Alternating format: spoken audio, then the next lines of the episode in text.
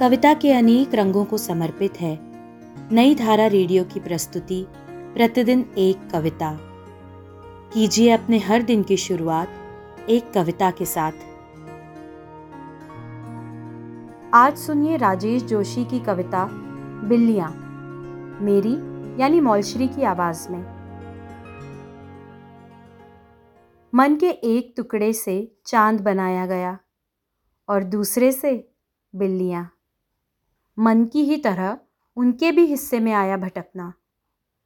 अव्वल तो वो पालतू बनती नहीं और बन जाएँ तो भरोसे के लायक नहीं होती। उनके पाँव की आवाज़ नहीं होती। हरी चालाकी से बनाई गई उनकी आँखें अंधेरे में चमकती हैं। चाँद के भ्रम में वो भगोनी में रखा दूध पी जाती हैं। मन के एक हिस्से से चाँद बनाया गया और दूसरे से बिल्लियाँ। चाँद के हिस्से में अमरता आई और बिल्लियों के हिस्से में मृत्यु। इसलिए चाँद से गप लड़ाते कवि का उन्होंने अक्सर रास्ता काटा और इस तरह कविता में संशय का जन्म हुआ।